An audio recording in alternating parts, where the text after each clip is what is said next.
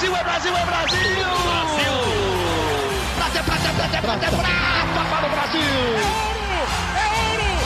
Grite junto! Medalha de ouro para o Brasil nos Jogos Olímpicos! Rumo ao pódio!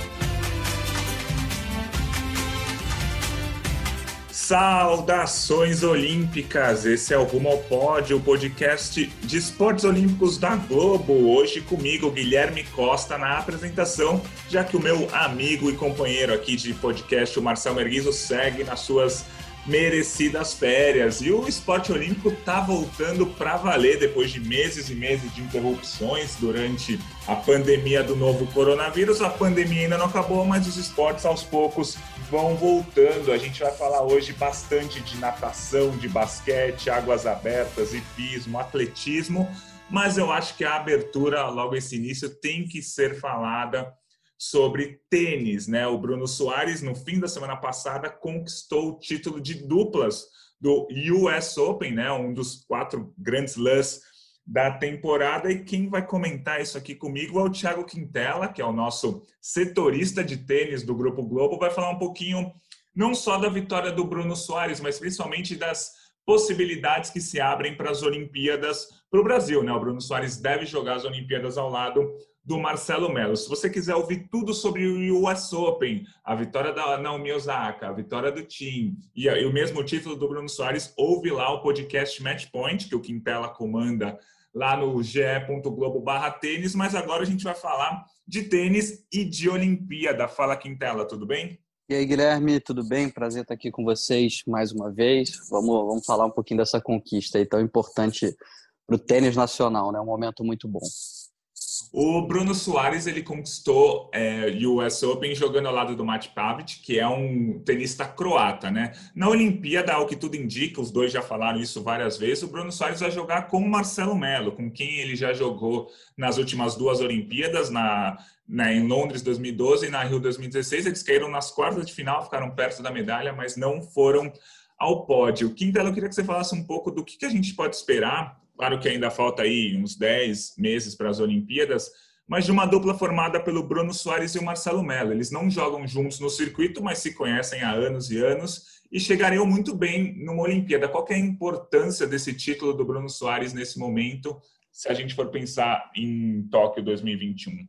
É, eu acho muito importante, é, só para o pessoal que não entende né, muito sobre como é que funcionam essas questões de parcerias né, nas Olimpíadas, é, o Bruno e o Marcelo eles chegaram a jogar juntos o circuito por um tempo, né? Acabaram optando por caminhos um pouco diferentes, até para poderem evoluir um pouquinho mais na carreira, e isso foi importante, tanto que os títulos de Grand Slam deles vieram depois eles fizeram outras parcerias, mas sempre jogam bem juntos, né?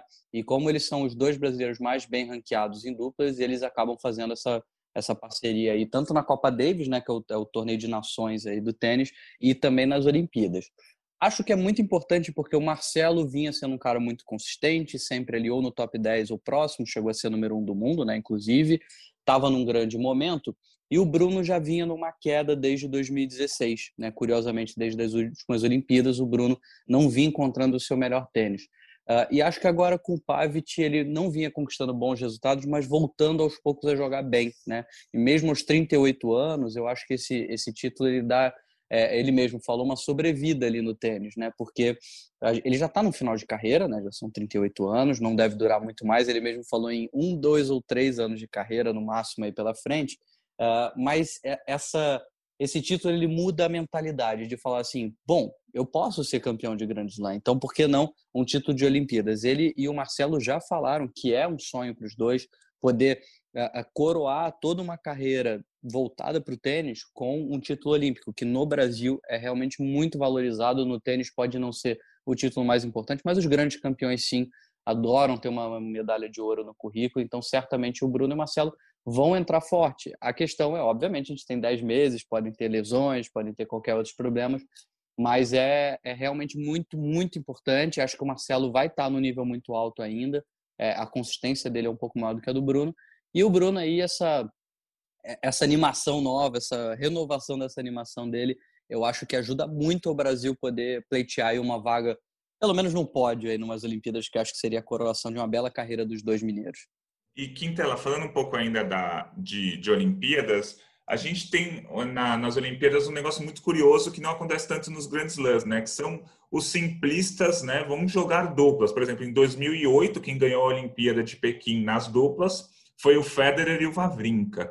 Em 2016, o Nadal resolveu jogar duplas junto com o Mark Lopes e eles ganharam a medalha de ouro em cima de uma, de, de uma dupla romena que é muito mais acostumada com em jogar duplas mesmo, né? Que é o Mergeia e o Tecal. Enfim, é, isso deixa a Olimpíada ainda mais interessante, né? Porque são serão 32 duplas nas Olimpíadas, né? Muitas compostas só por simplistas, né? Dois simplistas, muitas compostas por dois duplistas algumas compostas por um simplista e um duplista, e algumas compostas por duplistas que nunca jogaram juntos ou jogam pouco juntos, né? Jogam um circuito é, com outros parceiros e resolvem se, se, unir pelas Olimpíadas. Então fica uma, uma confusão interessante, né? Numa Olimpíada, o torneio de duplas.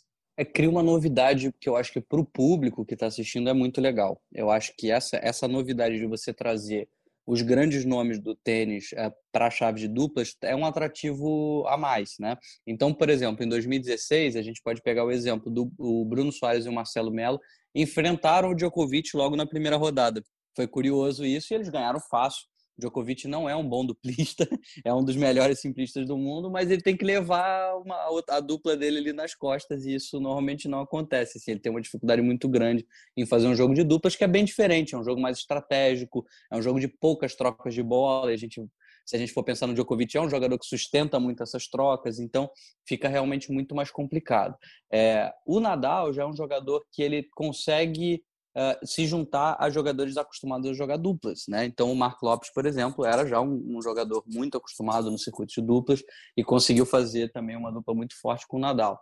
Né? A gente tem essa, essas curiosidades, são coisas novas, são novos elementos que trazem uma emoçãozinha a mais. Mas a verdade é que as duplas, mesmo formadas por pessoas que não estão sempre juntas no circuito, têm um favoritismo. Elas levam ali um pontinho extra, porque esse costume de você usar a quadra inteira, né? Tem aquelas linhas laterais que normalmente em simples você não usa, né? Você usa só nas duplas, então aumenta o tamanho da quadra e você está acostumado a todo esse padrão tático que nas duplas muda muito, é um jogo totalmente diferente, a sintonia com o parceiro, isso tudo é muito diferente. Não, então quem joga simples o ano inteiro não está acostumado a jogar duplas sente um pouquinho. Obviamente a gente tem aí esses fora de série, né? Esses ETs aí que conseguem ultrapassar essa barreira, então tem Federer campeão né, de duplas, tem Nadal campeão de duplas, mas esses caras não contam, né, Guilherme? Eles são de outro planeta.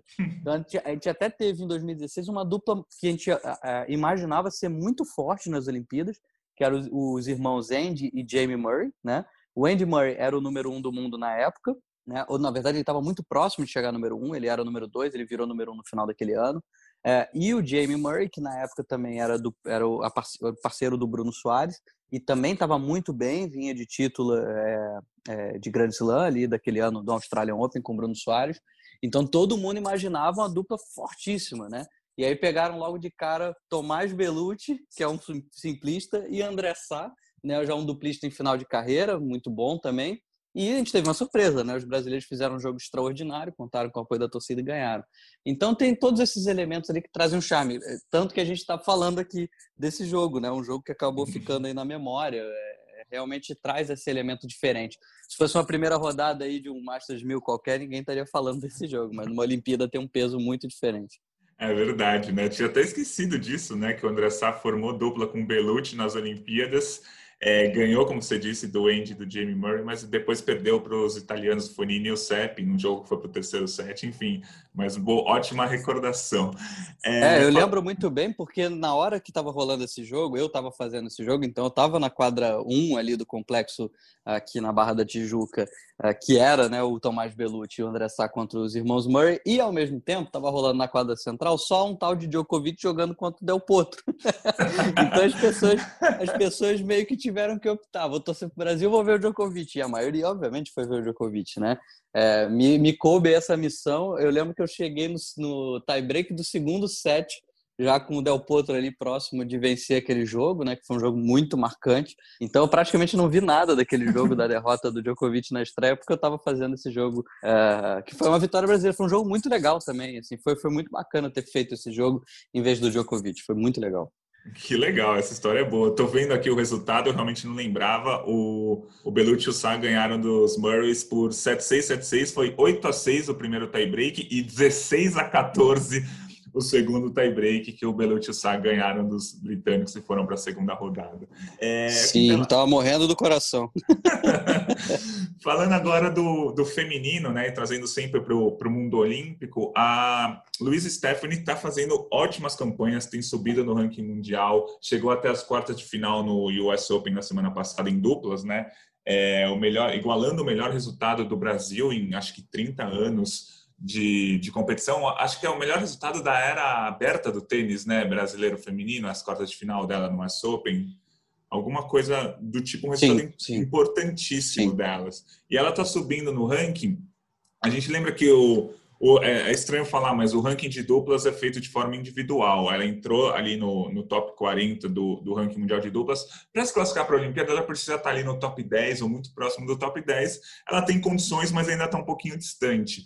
Mas ela conseguindo uma vaga, ou brigar por uma vaga olímpica nas duplas, Quintela, com quem que ela pode se juntar? Ela jogou os Jogos Pan-Americanos com a Carol Meligeni, a gente tem a Bia Haddad que está retornando, que pode se classificar para a Olimpíada pelo individual, aí seria uma, uma parceira boa para ela. Como você está vendo o, o ano da Luísa e o que, que, a gente pode projetar para ela formar uma dupla com uma atleta brasileira? Beleza. É, vamos lá. A questão do, do ranking individual nas duplas é porque, como as duplas podem variar, né? O cara pode trocar de dupla no meio da temporada, isso, isso pode mudar um pouquinho, você acaba levando em consideração essa pontuação individual, né? E aí você tem também um ranking das duplas, né, somando o ponto dos dois, que aí vale para você classificar para o ATP ou para o WTA, no caso das mulheres finals, né, aquele torneio que reúne os melhores do final do ano. Então, tem essas diferenças. Para as Olimpíadas, realmente assim, é difícil a gente saber o ranking, porque depende da, da entrada. Como nas Olimpíadas você classifica para as duplas com seu ranking, seja de simples ou de duplas, é o melhor que você tem. Você soma é, o ranking da, da, da, dupla, né? Então, por exemplo, eu estava falando do Jamie e do, do Andy Murray. Na época seria dois do, do, do, do Andy, e se eu não me engano, era dois também do Jamie. Então era um ranking número 4, que eu acho que colocou eles como cabeça-chave número 1 um ou 2, se eu não me engano. Acho que era cabeça-chave número 2. Acho que Nicolás Marru, eu acho que era, era a dupla número 1 um do mundo ali naquela época. Nicolás Marru e, e Pierre. Ai, caramba, esqueci o nome do outro francês, do, do Herbert. Do Herbert. E Marru e Herbert era a dupla número 1 um do mundo. Então, é, ficam essas coisas que dependem muito da chave de inscrição. Acho que a melhor dupla para Luiz é Stefani, na realidade, ela já me corrigiu, é Luiz Stefani. É, seria ela jogar com a Bia Haddad, tá? A Bia é uma jogadora grande, que joga bem na rede, é uma jogadora muito experiente, aí, apesar da pouca idade, sabe como jogar grandes jogos. Elas já jogaram juntas a Fed Cup, que é a Copa Davis feminina, né? Então, tipo, para elas ali, eu acho que jogar juntas seria o ideal. Ela foi medalha de bronze com a Carol Meligeni no Pan-Americano, mas é uma situação diferente. Acho que a Carol tem pouquíssimas chances de conseguir se classificar para as Olimpíadas.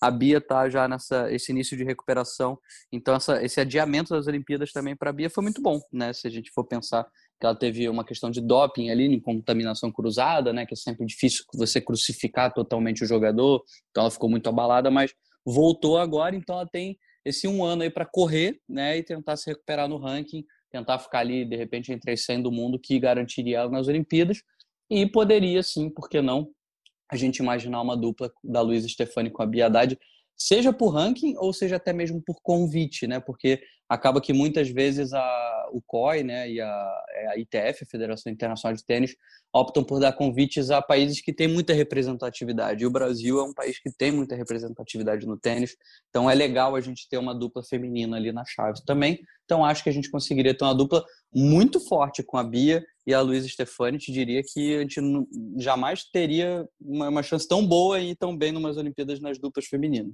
Legal. E, e para fechar, eu queria falar um pouco da dupla mista. É, assim, não existe um circuito mundial de dupla mista, as, os torneios de dupla mista são, são só nos grandes slams, e por conta da pandemia, esse ano a gente não tem nos grandes slams as duplas mistas, mas o Brasil, se tudo der certo, pode ter uma dupla mista da Luísa talvez com Bruno, da Luísa talvez com com o Melo. E como uma chave de dupla mista na Olimpíada é menor ainda, são só 16 duplas, é, em dois jogos você está numa semifinal olímpica. Então, daria para fazer uma dupla mista bem legal aí da Luísa ou com o Bruno ou com o Marcelo Melo. Na última Olimpíada, por exemplo, a Teliana, que nem é uma duplista, né? ela era especialista em simples, jogou com o Marcelo Melo e logo na primeira rodada elas eliminaram já a, a Garcia e o Mahut, que eram a, a, cabeça de chave número um. Depois os brasileiros, as, os brasileiros acabaram perdendo para uma dupla americana. Mas a dupla mista, se a dupla masculina já é muito difícil de fazer qualquer tipo de projeção na Olimpíada, a chave de dupla mista ainda é mais imprevisível ainda, o que pode ser mais interessante para o Brasil. Você acha que a Luísa pode se encaixar isso, claro, se a Luísa conseguir a vaga olímpica, né? a gente estava falando aqui de, de coisas hipotéticas, encaixar uma dupla com o Bruno Soares ou talvez com o Marcelo Melo, como que você veria isso numa Olimpíada? Perfeito. Essa, essa questão das duplas mistas nas Olimpíadas, ela, ela, ela é realmente difícil de, de entender, né? Porque como não tem um ranking de duplas mistas, fica meio, meio que, tá, mas por que, que você junta esse com aquele, né?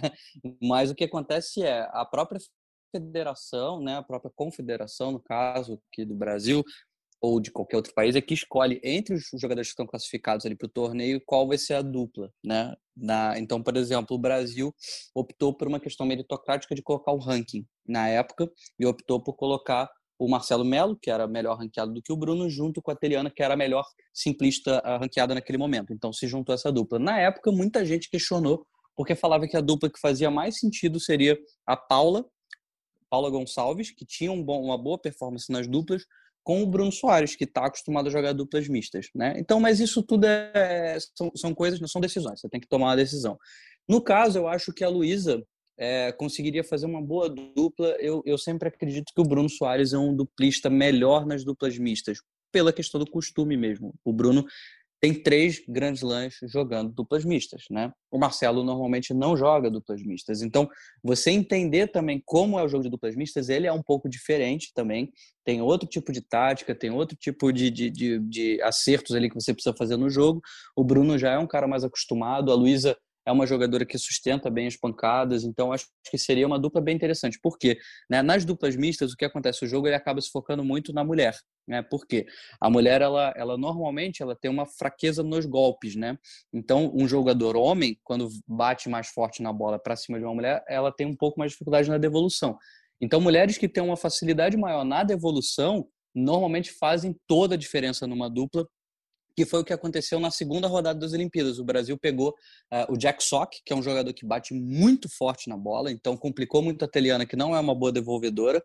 E a gente tinha também a Bethany Matic Sands, também, que era a dupla do Jack Sock na época, americana, que é uma jogadora que devolve muito, uma jogadora muito forte fisicamente. Então, ali fez muita diferença, porque a Teliana não conseguiu sustentar esse jogo. A Luísa já, já aguenta um pouco mais essas pancadas, está acostumada a jogar circuito universitário americano, que é muito forte também. É, e o Bruno, taticamente, ele é muito bom nas duplas mistas. Então, acho que seria uma dupla aí que funcionaria bem, mas de novo, né? A gente não tem como prever se vai ser essa dupla, se ela vai acontecer, tem muita água para rolar ainda.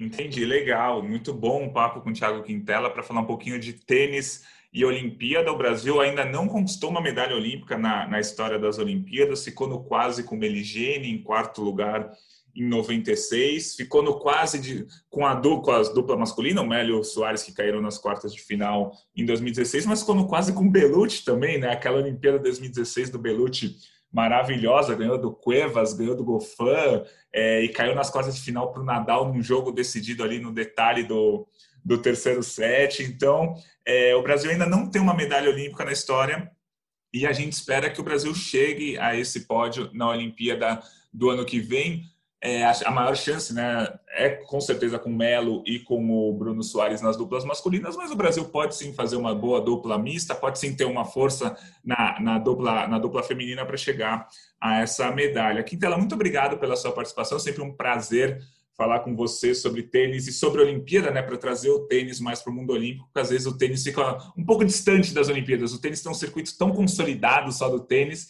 que às vezes a gente esquece que o tênis é um esporte olímpico e é muito importante ali para o programa. É, o tênis é como se a gente estivesse falando que a Fórmula 1 faz parte das Olimpíadas, né? Ele tem aquele circuito fechado à parte ali, então é, é, as pessoas esquecem um pouquinho que o tênis está inserido no, no meio olímpico e que os grandes jogadores jogam as Olimpíadas também, né? Então a gente tem normalmente a participação de Djokovic, Federer, Nadal é, e todos os grandes, grandes nomes ali que jogam as Olimpíadas. Exceção é o Thiem, né? Thiem, campeão da US Open, ele tem uh, essa restrição com as Olimpíadas. Ele diz que não joga as Olimpíadas porque ele acha que, enfim, não, não combina, é uma coisa que não tem muito a ver, mas é uma opinião dele, paciência. É muito legal estar aqui, Gui, obrigado pelo convite, tá? Então, quando, quando quiser, estou à disposição, é só me chamar que a gente bate esse papo aqui. Falar sobre tênis é sempre muito legal. Valeu, Quintela, um abraço. Falamos um pouco de tênis com o Thiago Quintela, falando do título importante do Bruno Soares no US Open, mas a gente vai falar um pouco agora de vôlei de praia, porque a Agatha e a Duda, né, dupla brasileira que vai representar o Brasil nas Olimpíadas do ano que vem, conseguiu uma vitória num torneio disputado na Holanda. É bem verdade que a competição não valia pontos para o ranking mundial, tinha um regulamento um pouco diferente, mas todas as principais, ou grande parte das principais atletas do mundo estavam lá no King of Court, né, a rei e rainha da praia no vôlei de praia disputado lá na Holanda. E a Agatha conversou com a gente explicou um pouquinho de como foi a competição e da importância de voltar com o título lá da Holanda. Oi, gente. Vocês viram que massa a competição nesse último final de semana? Coroa ficou com o Brasil. Olha, posso dizer para vocês que foi uma delícia poder voltar a jogar, uma delícia mesmo. É, apesar de a gente estar conseguindo treinar nesse período, é, jogar é muito diferente. Sentir aquela adrenalina de volta, a logística das competições, né? O dia a dia, né? De um torneio, isso a gente estava assim com muita saudade mesmo. Então foi muito bom poder voltar a competir depois de seis meses, né? Sem entrar em quadra é, contra algum adversário.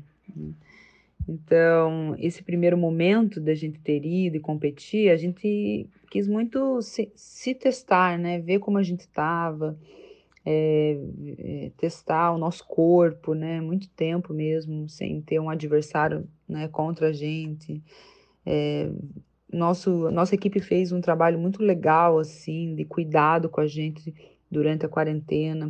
A gente fez um trabalho assim que foi progressivo, né? Muito cuidado em relação a não ter lesão, né? O que a gente está passando, o que a gente passou até agora, uma coisa que ninguém viveu nesse mundo, né? E os atletas que têm uma ativação tão forte, né? No corpo o tempo todo, mesmo nas férias, a gente se mantém tão ativo. De repente, do nada, paralisar o corpo, uma coisa assim muito impactante, né? Então, a nossa equipe, assim, eu dou muitos parabéns mesmo pro, pelo trabalho que vem fazendo, principalmente nesse período, sabe? Então, chegar lá, competir, e mesmo num torneio onde não vale ponto para o ranking do circuito mundial, é, a gente estava jogando contra grande parte dos melhores times do mundo, né? Não estavam todos os times, mas era um torneio oficial da FIVB, que não valia pontos, mas que tinham grandes times lá competindo. Então, sair de lá com a coroa foi demais, demais mesmo. Grande retorno para o nosso time, estou bem feliz, né? Feliz de trazer para o Brasil essa coroa. E é isso aí, galera. E essa semana a gente já volta a competir no circuito nacional também, né? Então, eu acho que esse King of the Court, que na verdade para nós é Queen of the Court, está é, tá sendo um combustível aí para a gente também iniciar as competições aqui no Brasil que tem um nível altíssimo, com grandes times, né? E a gente está super animada para essa retomada aqui. Beleza? Aí a Agatha, uma das principais esperanças de medalha do Brasil. A Duda e a Agatha é, foram campeãs do circuito mundial em 2018, foram campeãs do, campeãs do Finals, a, a segunda principal competição é, do mundo do vôlei de praia lá em 2018. E em 2019 tiveram um ano de altos e baixos, mas vamos chegar sim como fortes candidatas ao pódio na Olimpíada de 2020. Quem também conseguiu um bom resultado no fim de semana foi o Henrique Avancini do ciclismo mountain bike. A gente tem falado bastante do Henrique Avancini aqui no, no nosso podcast, porque ele é um atleta muito bom, foi quarto colocado no Campeonato Mundial de 2017, quarto colocado no Campeonato Mundial de 2018 e é o vice-líder do ranking mundial. E o, o ciclismo mountain bike tem um diferencial esse ano, que é uma das poucas modalidades que a gente vai ter um Campeonato Mundial esse ano. Em outubro a gente vai ter um campeonato mundial que era para ser disputado é, em agosto, mas por conta da pandemia deu uma atrasada, mas a gente vai ter isso no calendário. A maioria dos campeonatos mundiais foram cancelados nessa temporada, mas o mountain bike vai rolar assim o campeonato mundial. E no fim de semana, numa das etapas preparatórias para essa, essa competição, o Henrique Avancini venceu uma prova disputada na Polônia, o Goroleo Start 2020, e foi uma prova que valeu pontos, poucos pontos, mas valeu pontos sim é, para o ranking mundial. Ele aparece na vice-liderança desse ranking mundial. Ele está só atrás do Nino Schurter, que é um suíço que tem medalhas olímpicas. Se não me engano, tem oito títulos em campeonatos mundiais. Enfim, o Henrique é o vice-líder do ranking mundial e venceu essa prova que o Nino não participou. Mas é essa prova que o, que o Henrique venceu tinha alguns é, atletas importantes, né? Por exemplo, o Maxime Mahot que ficou na segunda posição, é um atleta que tem medalhas em campeonatos mundiais, está sempre ali presente nas principais competições. Então foi interessante essa vitória do Henrique Avancini, que foi numa prova é, que valeu pontos para o ranking mundial, mas é prova preparatória para o Campeonato Mundial e as etapas de Copa do Mundo. A gente também conversou com o Henrique Avancini, que contou um pouquinho da importância desse título. Vamos ouvir. Nossa, a vitória na Polônia teve uma importância significativa para mim por ser né, a minha segunda prova aqui na Europa e principalmente por ser a última competição antes do início da Copa do Mundo. É, mais uma vez competindo num, num pelotão de nível bastante alto aqui na Europa e o que me deixou bastante feliz foi o meu desempenho num circuito que é bastante contrário às minhas características é, principalmente porque o meu final de prova foi muito crescente. Isso foi algo que eu trabalhei bastante nos últimos meses e foi foi muito gratificante eu perceber que numa situação desfavorável eu ainda consegui finalizar a prova é, de uma forma bastante positiva, bastante crescente. Então, além da vitória, dos pontos que para mim são realmente importantes nesse nesse período, considerando que eu fiquei mais tempo sem competir do que os europeus, desde a reabertura do ranking, é, mas principalmente pela sensação que, que essa vitória, mas principalmente o desempenho dentro da prova me trouxe. Então, isso me dá uma, uma carga de confiança um pouco maior, é, pensando nas Copas do Mundo que começam daqui a duas semanas o fim de semana foi movimentadíssimo, né? A gente já falou de vôlei de praia, de ciclismo mountain bike, vamos falar um pouquinho de águas abertas, porque a Ana Marcela, Ana Marcela Cunha, que já é, foi líder do ranking mundial, é, ficou em quinto lugar no Campeonato Mundial do ano passado, ela venceu uma prova disputada na Ilha da Madeira, lá em Portugal. A Ana Marcela está fazendo aquele projeto que a gente falou diversas vezes aqui no podcast, que é o, o COB, o Comitê Olímpico do Brasil, levou alguns dos principais atletas do Brasil para treinar no exterior, e a Ana Marcela foi uma delas. A Ana Marcela foi treinar lá depois que ela, ela ficou muito tempo parada, é, sem treinar aqui no Brasil, três a quatro meses, com dificuldades, até porque estava tudo fechado por conta da pandemia, e ela foi treinar na Europa com o Comitê Olímpico do Brasil, com o seu técnico, enfim. E na semana passada ela tinha ficado na, é, em segundo lugar na travessia de Capri-Napoli, na Itália, e essa semana ele, ela venceu uma prova importante ali na Ilha da Madeira, em Portugal, deixando na segunda posição a portuguesa Mafalda Rosa e em terceiro a espanhola Paula Ruiz Bravo. É claro que não foi uma competição que envolveu os principais, as principais atletas do mundo, mas é uma competição importante. A Ana Marcela adora competir e para ela realmente foi duro ficar é, sem competir no, nos últimos cinco meses. Ela nem conseguiu treinar direito, quanto mais competir. Mas eu lembro quando a gente conversou com ela há uns dois meses, ela falou: pô, tô empolgada para voltar para as competições. E ela voltou em alto estilo, tem conseguido bons resultados. Só que o problema é que as águas abertas, né, a maratona aquática, que é a prova de 10 quilômetros, que é onde a Ana Marcela, a, na, na, qual a Ana Marcela Cunha tem chances de conquistar uma medalha olímpica.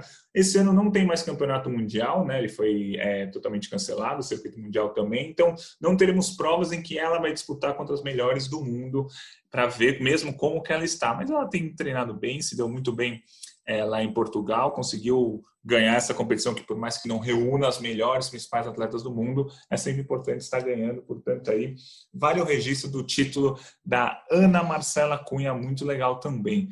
Já falamos aqui de vôlei de praia, vamos sempre elencando aqui tudo que a gente fala no podcast, falamos de ciclismo mountain bike, de vôlei de praia, de tênis. E agora a gente vai falar um pouco de hipismo. É, rolou na Holanda também a, a, segunda etapa do Global Champions Tour. O Global Champions Tour é o principal circuito de competições de hipismo do mundo. Geralmente tem 11, 12, 13 etapas durante a temporada inteira.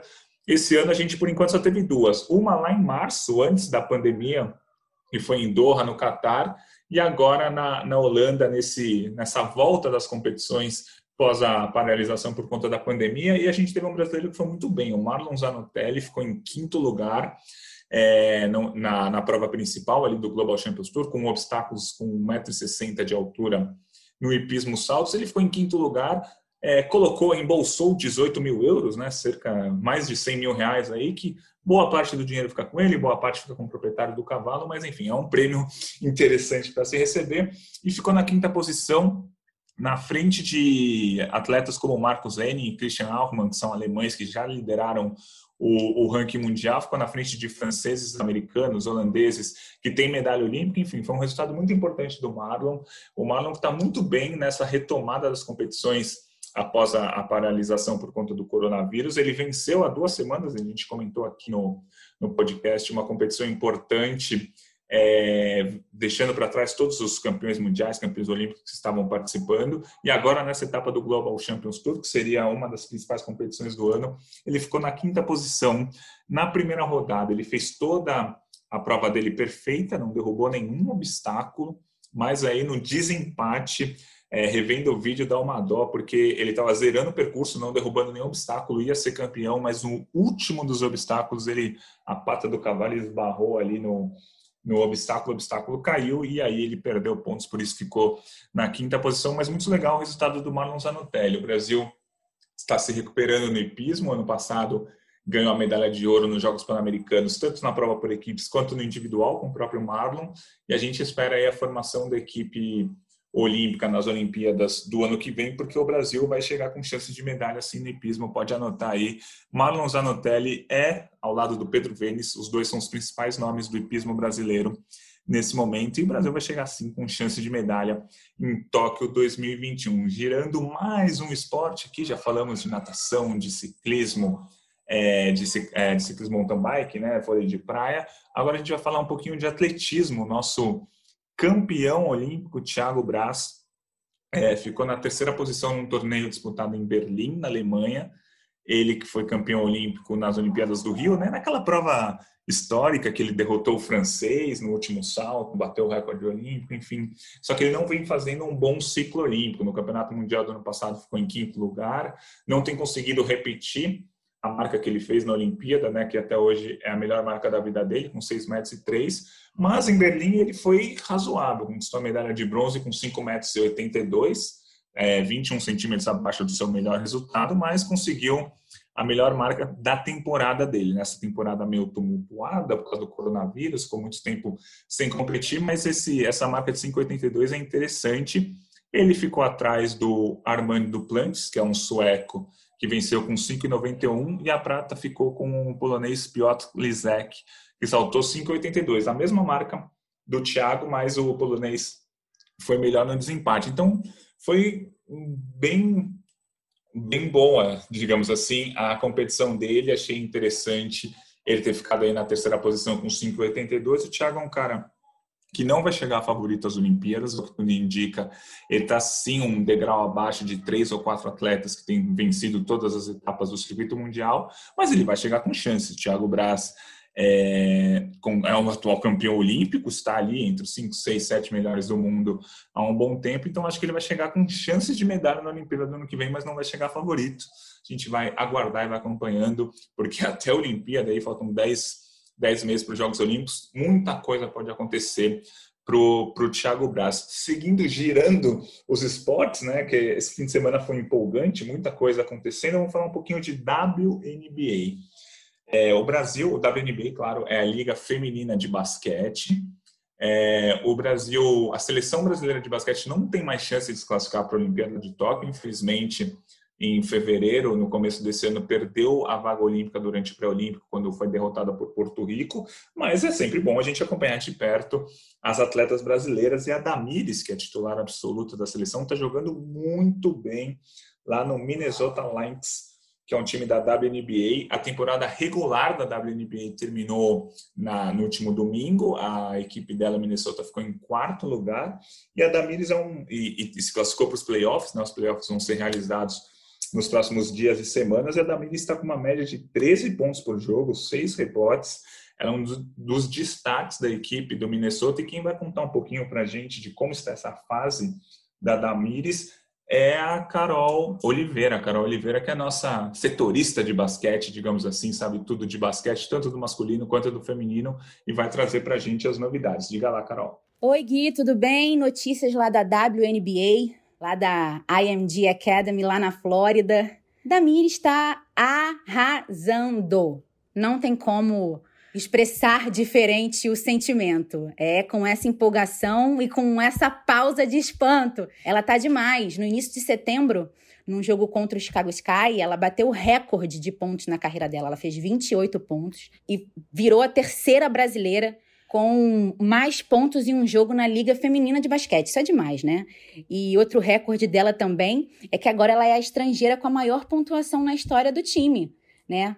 Ela passou a Svetlana Abrosmova, que tinha conseguido 27 pontos, e agora ela tem 28. Ela está realmente mantendo uma regularidade impressionante, sendo fundamental na campanha do Minnesota lá na bolha da WNBA. E amanhã, né, dia 15, o Phoenix Mercury vai enfrentar o Washington Mystics e quem vencer vai enfrentar o time da Damiris no dia 17. E aí eles vão fazer um jogo único e quem vencer vai para semifinal, vai pegar o Las Vegas e vamos torcer para Damires para avançar. Ela está jogando muito, ela está muito consistente, né? Como eu avisei, como eu falei, uma regularidade impressionante. E vamos torcer. Vamos torcer que, que eu acho que vem coisa boa aí, hein, Guia? Um beijo. Valeu, Carol. Muito obrigado aí pelas informações da WNBA. A gente segue girando os esportes aqui. Vamos falar um pouquinho agora de natação, né? A gente falou de águas abertas, né? Maratona aquática, que são as provas longas de 10 quilômetros. Agora a gente vai falar um pouquinho da natação mesmo, aquela de piscina, aquela, na verdade,